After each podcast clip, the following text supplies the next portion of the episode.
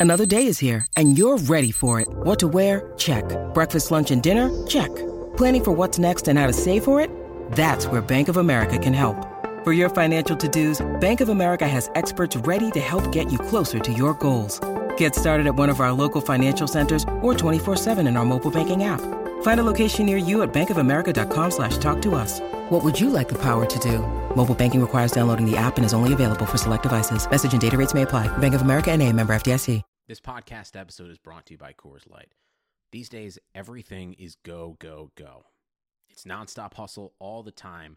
Work, friends, family expect you to be on 24 7. Well, sometimes you just need to reach for a Coors Light because it's made to chill. Coors Light is cold lagered, cold filtered, and cold packaged. It's as crisp and refreshing as the Colorado Rockies. It is literally made to chill. Coors Light is the one I choose when I need to unwind. So when you want to hit reset, reach for the beer that's made to chill. Get Coors Light in the new look delivered straight to your door with Drizly or Instacart. Celebrate responsibly. Coors Brewing Company, Golden, Colorado. A different future starts with you. That's why GoDaddy does more than help you find a name. You can create, sell, and get found online, so any small business could be a driving force to create change or build an empire. We know old ideas aren't cutting it anymore, so we're calling for a new generation of thinking, your way of thinking. So, whatever you have in mind that will help make a different future, find everything you need to get started at GoDaddy.com. Because the future isn't decided yet, it's up to us to make it happen. Start different at GoDaddy.com. The Madhouse Chicago Hockey Podcast is brought to you by Triple Threat Sports. For all your team outfitting needs, call Chris at 708 478 6090. The Black Oak in Oaklawn, the South Suburbs' finest casual upscale dining, and Merichka's in Crest Hill. Family owned and operated since 1933. Let's drop the postseason puck.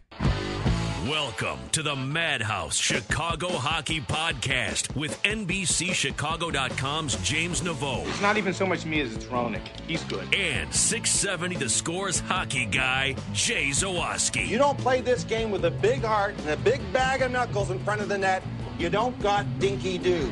Welcome into the first in postseason edition of the Madhouse Chicago Hockey Podcast. My name is James Neveau from NBC5 Chicago and the Athletic Chicago. With me, as always, only in spirit this time, not in person, unfortunately. The one, the only, the ready for the weekend, Jay Zawaski. Jay, what a week it has been. How are you preparing to spend your next two days? Uh, there is a pizza order going into Aurelio's right now. Uh, and as soon as we're done with this podcast, I'll be stuffing my face full of it and then enjoying the warm weather. Tomorrow, I have my event with Albert Almora at Sports Corner after the Cubs game. So if you're at the Cubs game tomorrow, that would be Saturday, the 15th. Stop by Sports Corner and come meet Albert Almora and me. I'll also be there, but no one will care. That's But I, that's I sad have tickets to the game, and I I have tickets to the game. I invited you to come, and you have to work like some kind of sucker. Yep, like some kind of adult. I have to work. Yeah, it's that time of year where usually I'm off on Fridays and Saturdays. Like those are my days off now that I'm Mr. You know, important full time guy at NBC. But Mm-hmm. unfortunately, with the Blackhawks playing tomorrow, I don't exactly get the option to be off of work. So I, I do have to go into the office tomorrow. And to make it even better, after about 6.30 i'm going to be by myself for the first time on the web desk so if the pope decides that gay marriage is okay tomorrow night guess what i get to write about it I would doubt that's going to happen on Easter Eve. He's got some other things going on, so uh, look for that uh, another day. I don't think it'll be tomorrow. Anyway, more important things to get to. Uh, the Blackhawks they lost one nothing last night, and um, you know I'm not gonna. For I'm, I want to say one thing. I'm very pleased at the lack of panic that I've seen from the Hawks fans. In years past, the Hawks would get down at one game and people would start to freak out. I have have not seen very much of that. Have you? I really haven't. No, like I, I kind of went over the sports desk last night um, while the game was going on, and I just kind of was asking the producers. I was like, "Is there really anything that the Blackhawks like need to change? Like, is there like anything that they're doing like particularly wrong?"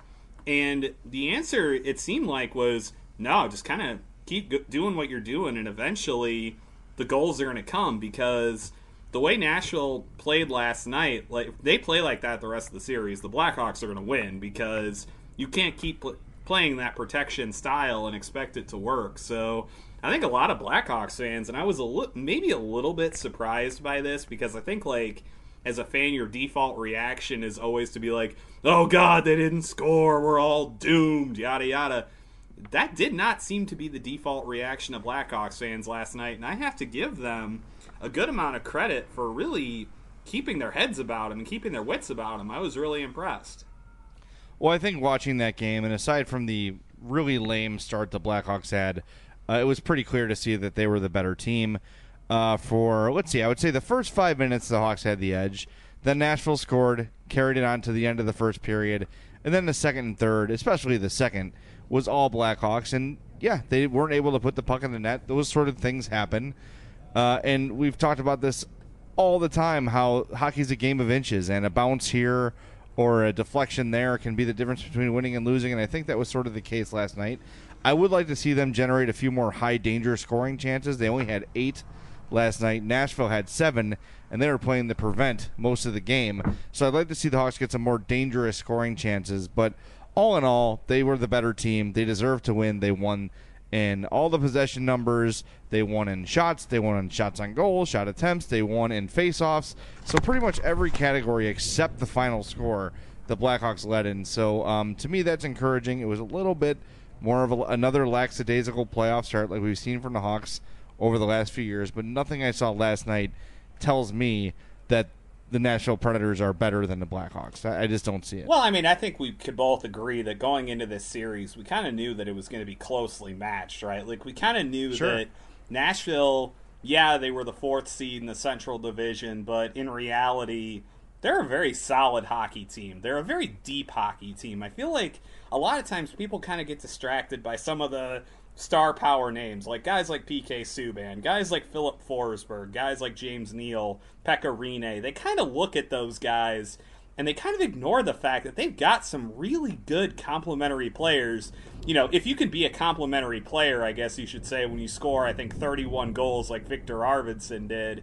But he honestly, like that guy is a revelation for the Predators. Like I don't think anybody saw him coming into the league and doing what he's doing.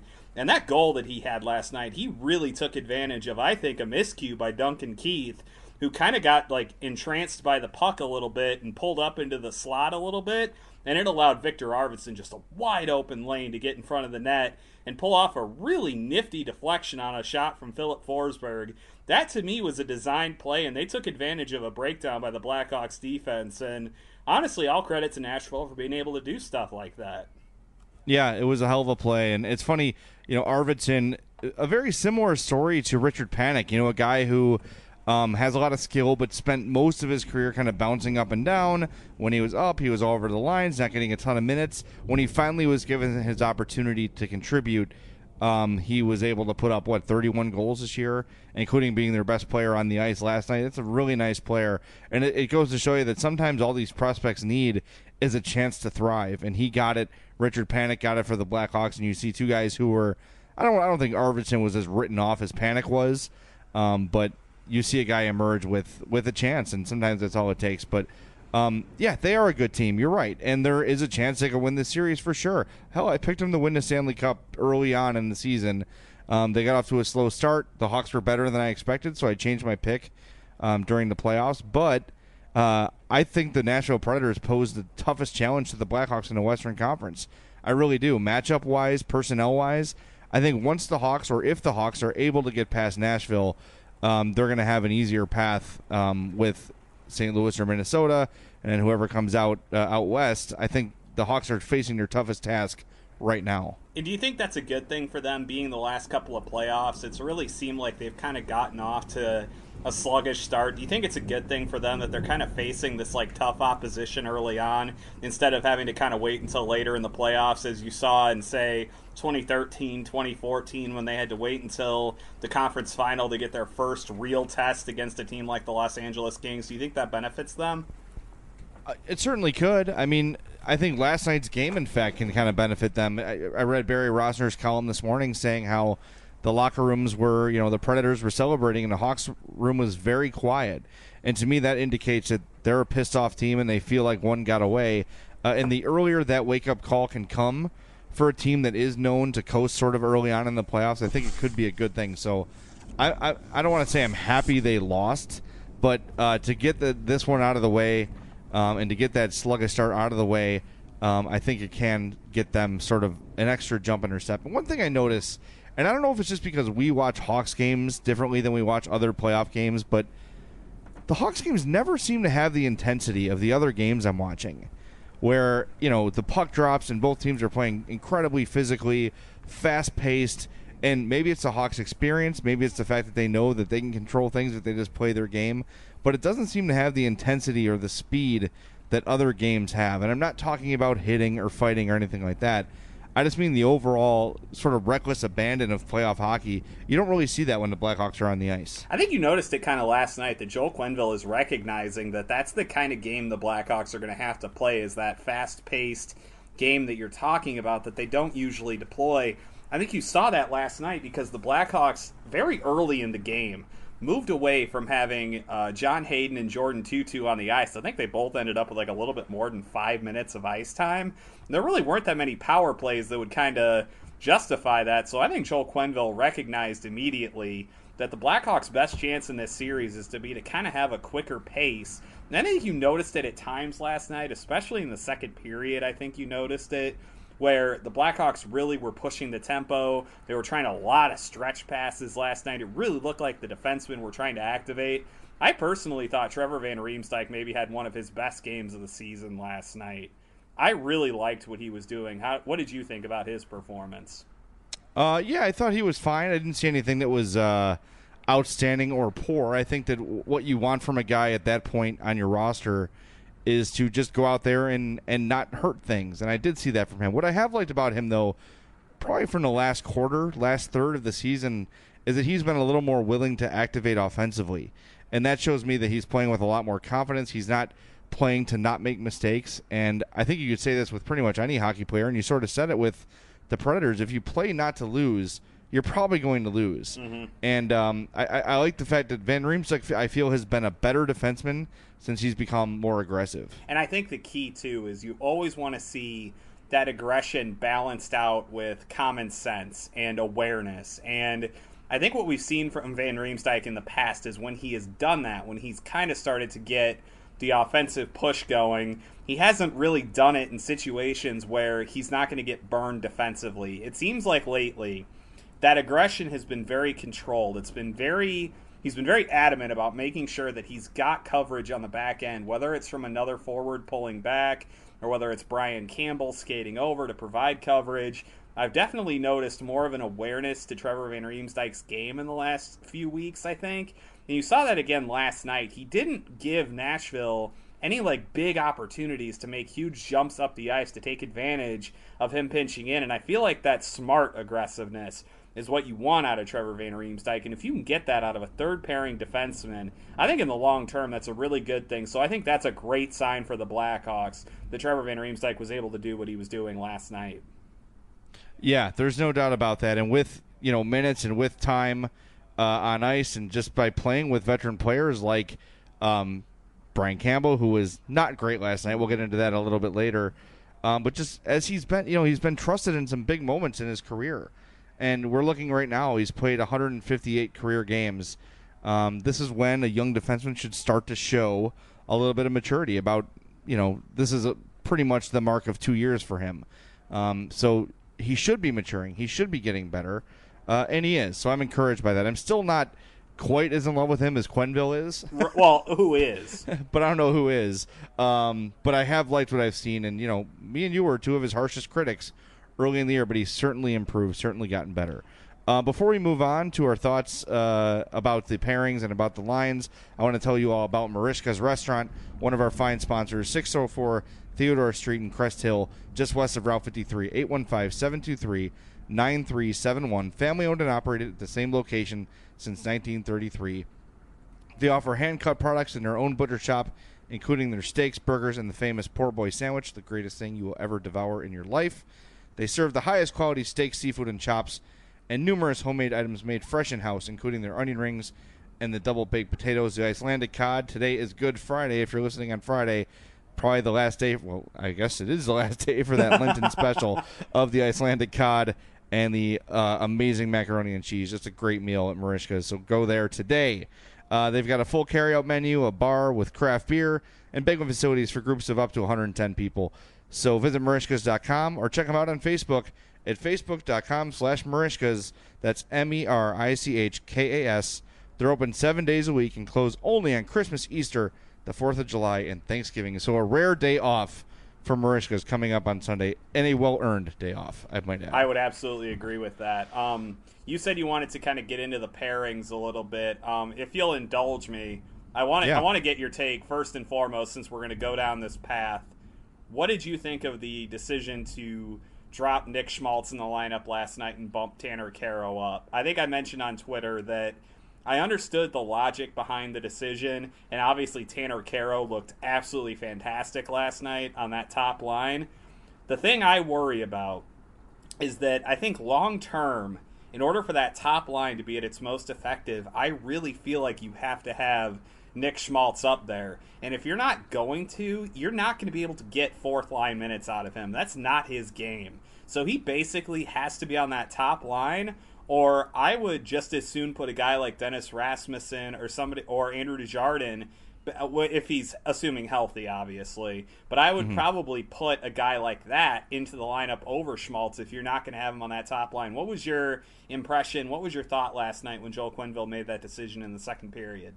Um, first of all, I agree with you. If Nick Schmaltz is not going to play in the top six, there's probably no point in him being in the lineup. Um, today in practice, Hartman and Hayden were taking turns switching on that left wing on the top line, so it looks like Schmaltz might not be in the top six when game two rolls around on Saturday. At the moment, I sort of like the move.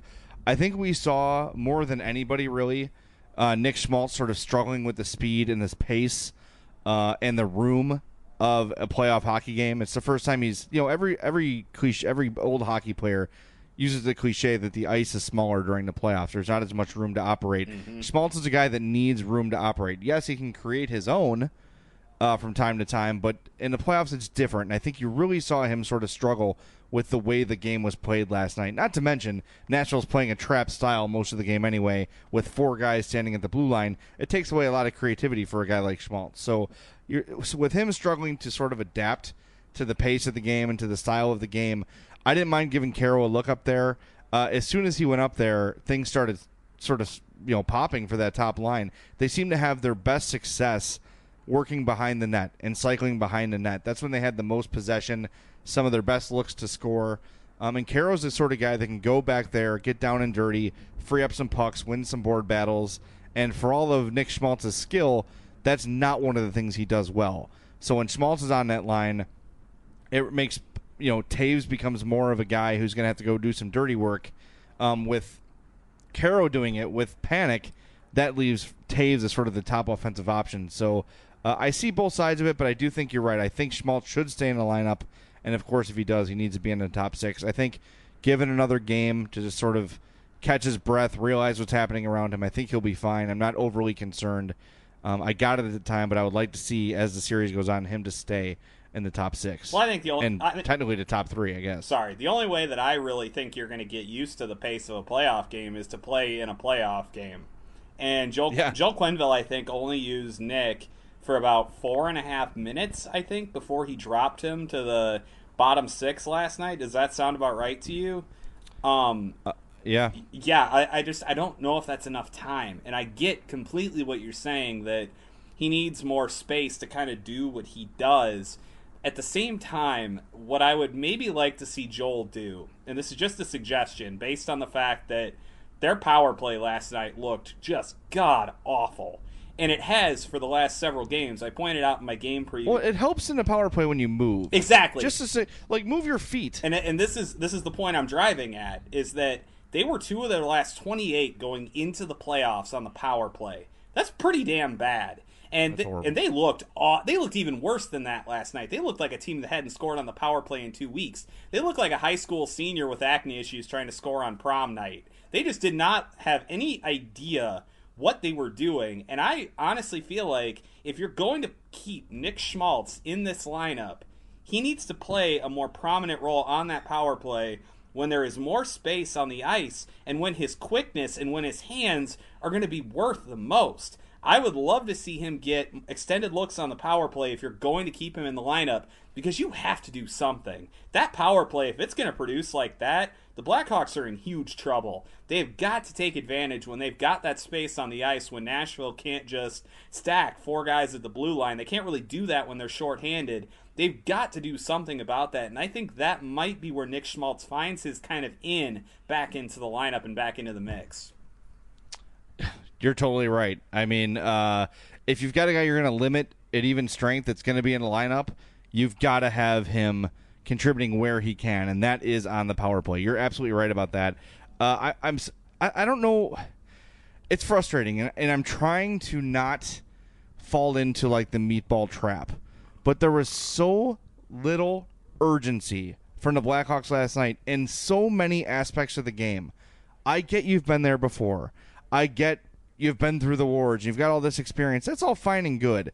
But teams are not going to wait for you to show up in the playoffs. Okay, um, the the first period they were sleepwalking, refusing to adjust to uh, the trap, just trying to carry. You're not going to skate through four defensemen at a blue line for a playoff team for a Stanley Cup contender. It's not going to happen. It's just not. And the and the I mean there was a point during the power play, I believe it was in the third period, where Duncan Keith was um, in the neutral zone, just standing there with the puck, and everyone's just sort of waiting. Like, can you is someone going to move forward with the puck? And again, I don't want to fall into this meatball zone, but really, anyone who watched that game, who's watched hockey in the past, I've not seen a good power play look like that. yeah. Where the quarterback of the power play is standing still, waiting for guys to start to cycle behind him. Get moving. Move your feet. You've got the man advantage against a team that's trapping you. This is your chance to score. They're treating it like a five on three power play where they're looking for that one perfect shot. Playoff goals are not pretty. They're just not. Never. You've got to get the puck on net, have it hit someone in the butt, and go in. That's how it works. And I don't care how much skill they have and how, all that all that stuff. It's totally true, of course. But it's a different game in the playoffs, and they've got to show a willingness to do it. And they can't wait until it's too late to do it again. They waited last year until it was too late. They still almost overcame it, but they fell short. Had they woken up for game one, game two against the Blues, maybe they win the Stanley Cup again. They can't let these slow starts uh, crush them like they did. And again, last night it was just a period. So it wasn't a whole game or two games like it was last year. Right. So hopefully, uh, when game two starts on Saturday, uh, they can get their asses moving a little bit and generating some offense with some urgency. It's just it was very a very very frustrating game to watch last night. Did you know who really made I thought some good adjustments going into the second period and the way that he was approaching zone entries and the way that he was approaching scoring opportunities was Artemi Panarin. Actually did some really interesting stuff Yeah. last night. He was one of the few guys who kind of realized somewhat early in the game and then more so as you kind of got into the flow of it in the second and third period. He realized that just carrying the puck into the zone wasn't going to cut it against Nashville. What they were doing in the neutral zone and in the defensive zone, he started dumping the puck in and going and getting it and creating scoring opportunities and possessions way earlier than it seemed like anybody else did. And for a second year guy to be able to ha- make that kind of an adjustment, and especially a guy that you and I have criticized a little bit for being kind of a one trick pony, especially on the power play where he's just kind of waiting for the puck to get to him in the face-off dot so he can rip off that one timer. I felt like that was a very interesting wrinkle that he threw into his game last night, and he did it at both even strength and on the power play. And I kind of noticed on the power play, especially, he was one of the few guys that was actually moving into kind of soft areas of the ice to kind of try to find room to work with.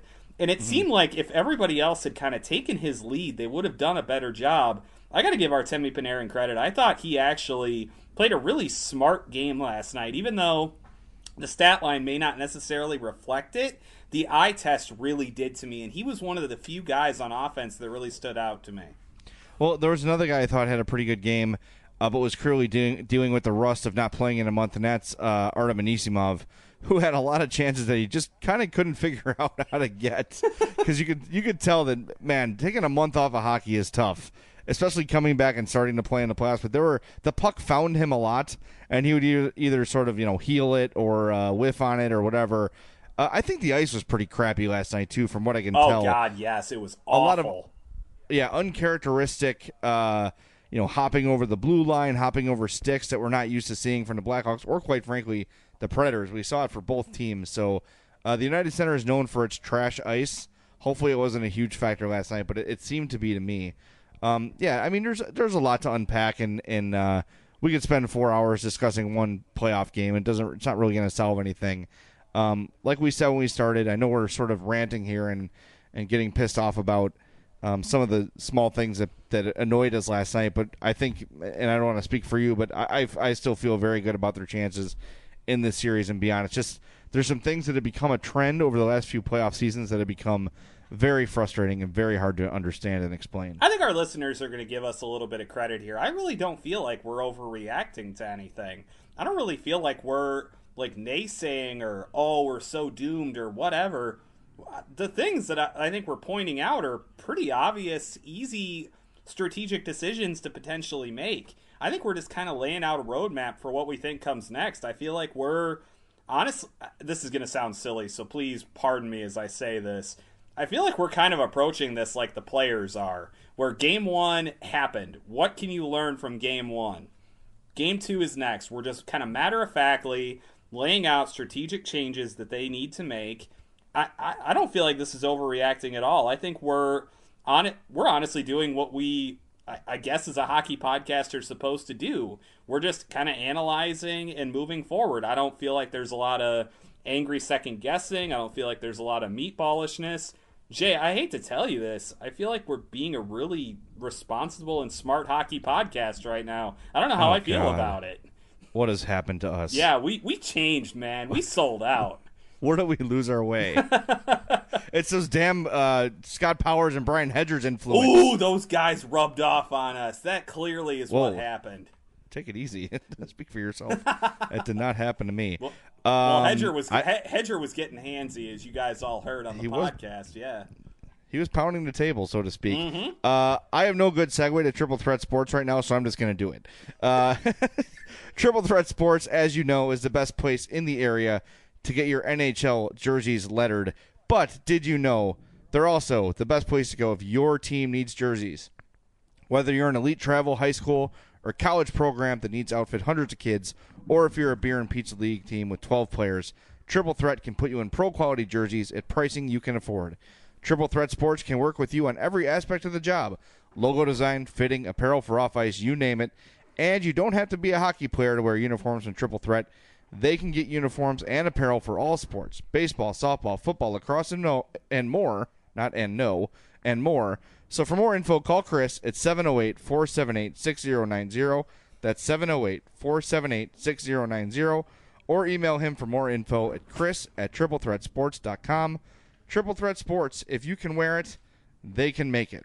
All right. Uh, now that we've done that, um, are you making any lineup changes in game two? That's a tremendous question. But before I we transition completely away from the uh, from the triple threat sports, the jersey thing, I just wanted to Mm-hmm. point out that I'm probably going to be playing 16 inch softball in Chicago this summer, and if you guys are ever, I'll, I'll make sure to mention this when I'm actually going to do it in case anybody's in need of like a dose of comedy, because I've never played 16 inch before, so it should be quite hilarious.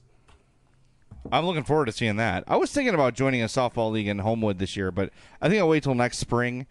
Um, 60 in softball, I, I it's so intense, like out in Mount Greenwood and Beverly. And I, I was gonna play with my cousins one year, and I was just like, first of all, I was playing in the score league too, and it was just too much of a time commitment. But those guys played a different level of intensity, and I'm just like, I just want to go and recreate. I, just want to. I just want to go and drink beer, man. That's kind of what I'm going for. It.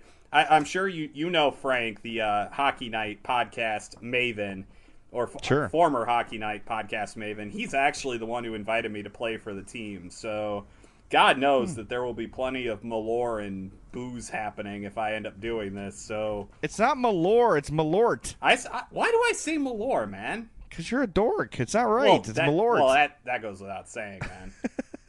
Did you see? I saw a video online last week of people from other countries trying Malort. yes. It was fantastic. They- oh, they always That is are. wretched. Oh dear God! I was cracking up in the train like a weirdo. Well, Um, you I know we got- in oh. then. yeah, exactly. Well, I know we've got some more hockey stuff to talk about, but you saw the Star Wars trailer, yes? Yes, I did. Your thoughts?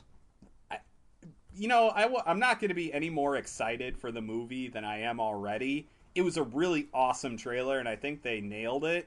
I, I just wonder. I'm very curious where they're going with this, man. Because uh, episode seven, like the more you watch it, the more you realize it kind of really does rehash a lot of the stuff that happened in episodes four through six. Like it just kind of mm-hmm. repackages it a little bit. You, Yeah, the- I think we're getting a total 180 here. it seems like it, and that's I think I think that's what really kind of stood out to the tra- in the trailer. I really feel like this is going to go in a different direction now, and like you said, I, I really do. I, I'm in, I'm very intrigued after seeing the trailer. I was already very excited for the movie. The trailer did nothing to dampen my enthusiasm. There's a lot of red around this particular episode. If you notice, the Star Wars, I guess you'd call it like the silhouette logo, like the classic Star Wars logo, the first thing you see after a long time ago in a galaxy far, far away. For the first time, it's a different color. It's usually yellow. It's red this time, and it's been red ever since they announced the name of the movie. And if you saw the poster today of Rey standing holding up the lightsaber like the original Star Wars poster with a split image of her and Luke, and that's all in red too. I think there's going to be a heel turn coming up here. I really do. I think either Luke is going to be evil or something's going to happen to Rey and she's going to become like an evil Jedi or something. But um, something ominous is happening, and I'm really excited about it. Yeah, it's gonna be it's gonna be interesting. I just hope that with Rey, it's nothing too crazy, just based on how um, little girls like your daughter have kind of identified with her. I, you know what? I was thinking about that today. Like, man, if Rey becomes evil, how am I going to explain that to my daughter? Uh, I think that's pretty unlikely. I think you might see Luke uh, turn a little evil, but ah, who knows? I don't know. All right, Those, back Sky- to the those, Sky- those Skywalker boys are just completely incapable of you know resisting the dark side. Apparently, Well, they're s- they're super inbred. Oh. I mean, when you think about it, God. like, they all know each other. They're all cousins, and and like he's making out with his sister, and like, come on, they're just they're space hillbillies. That's what the Skywalkers are. They're space hillbillies.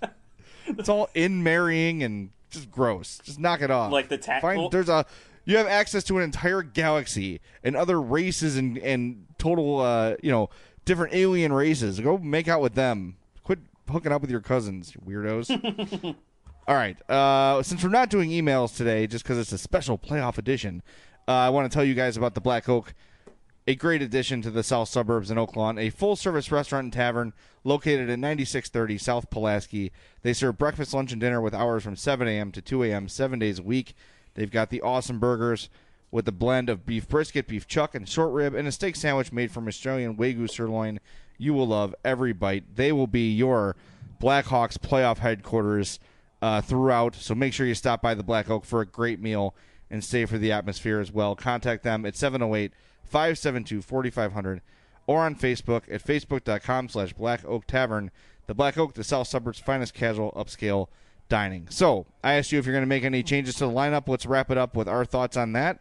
And then we'll be back uh, probably after game two or three with a new episode. Yeah, I'm guessing we're going to be podcasting a lot, you know, based on the fact that our listeners have been so charitable and paying for all the equipment. And I, I love the picture you posted the other day on uh, our Twitter account of the lap, like the computers and the mics and all that. And absolutely true that none of this would be possible without listeners. So, as always, we thank you guys for donating to our Patreon site and allowing us the opportunities to do those kinds of podcasts. And I have to say that that podcast with Bri- with Brian and with Scott, I thought was probably one of our best, if not our best ever. So It was great, and it was a lot of fun to make too, and it sounded outstanding. And again, that's all because we're able to set up this equipment in a conference room in an office, and it has studio quality to it. So you guys have bought us a portable studio.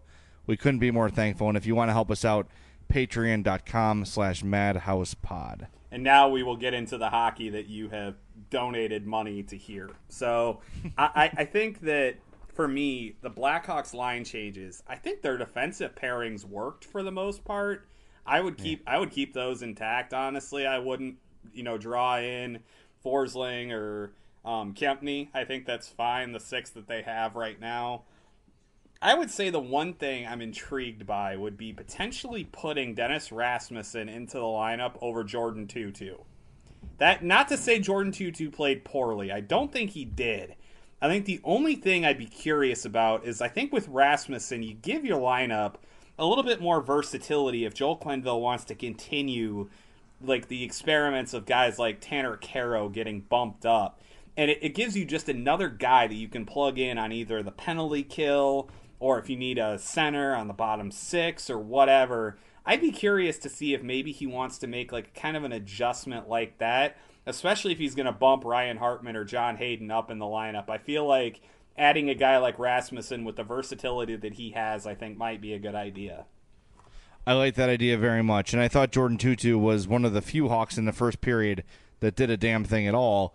Um, but then from there on out, he became pretty much a non-factor um, as expected. Uh, so yeah, Rasmussen has shown a lot this year, and I don't know what's happened over the last month, month and a half to get him in Q's doghouse, but I really like the development I saw from him this year. Um, and again, a guy that can play center, play wing, play PK, play power play, anything you need from ta- from uh, Dennis Rasmussen, you get. So I'd welcome him back in the lineup. As for the D pairings, uh, I've seen enough of Seabrook and Oduya. I'm sorry, man. Uh, I get it. You want to have that top shutdown pair, but then your bottom four are just left floundering. And we know Seabrook has regressed. We've talked about it for two years now. Johnny Oduya is not the same guy he was here in 2015. Um, I don't like those two together. I want Keith and Seabrook back, and I want Hjalmarsson and Oduya back. And Quenneville always talks about balance. He always talks about balance among his lines. He should have it among his pairs too, and right now he doesn't have it. Do you think any, you think that has anything to do with the fact that he's not wanting Nick Hjalmarsson to have to readjust to playing the left point again? Because he has said that he prefers if he's going to be playing on a side, he wants to stay on that side. Yeah, that could be part of it. I just it's the playoffs, man, and sometimes you got to do some things you're uncomfortable with, and they've had success with him there before. I know uh, it's not his ideal. I know it's not what he wants to do, but uh, if it means another Stanley Cup, I think you know, and of course it's not that simple, but um, I think it's something they should, should consider because Seabrook and Oduya is just not working. It's just not. And I don't know if putting Seabrook with Campbell is going to make it any better, or I don't know how else you mix it up aside from uniting Seabrook and Keith. Um, but I, you know, I it seems like this is what Q's got. This is what he's going to go with. Um, okay, it's fine. I, I, think they can still win with it. I just, man, that pairing has become a bit of a detriment. They were killed in possession yesterday. Yeah, they really were.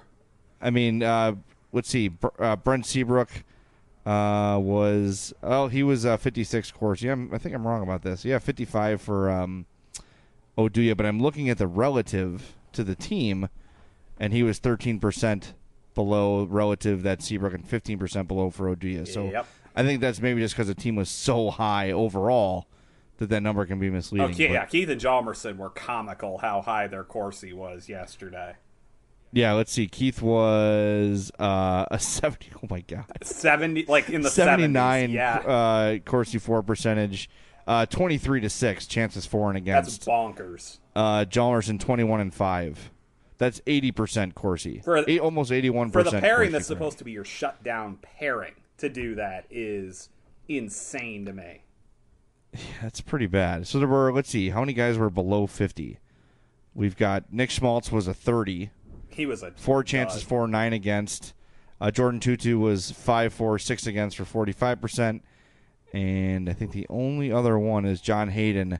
Yeah, he was uh, three four six against that's 33%. So, um, aside from that, everyone was well over 50% uh, with with Nicholas Hjalmarsson at a ridiculous 81% Corsi last night. Can't believe so that. when you start to panic about the series, take a look at that, and I think you're going to feel a little bit better. Again, if if Nashville wants to continue playing that conservative style of hockey that they played in Game One, the Blackhawks will take that every day because I think that benefits them to no end. Being able to just attack and attack and attack and not have to worry about Nashville showing the kind of counterpunch that they've shown in the past. That did not look like regular season Nashville to me. That looked like no. that looked very different. That looked very odd. It was I, I kind of don't blame the Blackhawks almost for getting off to such a slow start because it was so difficult. To, it was like jarring. It was like, wait a minute, what team am I watching right now? well, hopefully, game two is a little more entertaining, a little more fast paced, and the Blackhawks come out on top because if they get down two nothing, Um, of course, if there's any team that can come back down two nothing or three nothing, it's the Hawks. But against a stifling defensive team like Nashville, that's going to be really really tough. So uh, we'll keep an eye on it. Obviously, we'll be watching every minute of the game. Um, Post games, I will do my best to jump on Facebook Live. Uh, like I did last night on the score 670 the scores Facebook page for about 20 30 minutes take your questions there um, hopefully as the playoffs go on I'll get on the air at the score a little bit maybe my partner will join me it's a possibility I'm up at the tower Uh, every day, man. Let just let Mitch know. I'll come on over. I'll I'll yell about hockey with you with the good people of Chicago. that would be great fun but until we talk to you next time James can you do one Sunday night on Easter night I believe I can manage that. Yeah. All right, well let's we'll discuss off the air uh, tomorrow and figure it out. But hopefully we'll have another podcast for you this weekend. But thanks for listening to this one, the Game One edition of the Madhouse Chicago Hockey Podcast. It has been brought to you by Triple Threat Sports. For all your team outfitting needs, call Chris at 708 478 6090. The Black Oak in Oak Lawn, South Suburbs' finest casual upscale dining, and Merichka's in Crest Hill. Family owned and operated since 1933. Everybody have a great weekend. Uh, for those of you Catholics like me, have a wonderful Easter, uh, and we will talk to you hopefully Sunday. Have a great weekend, everybody.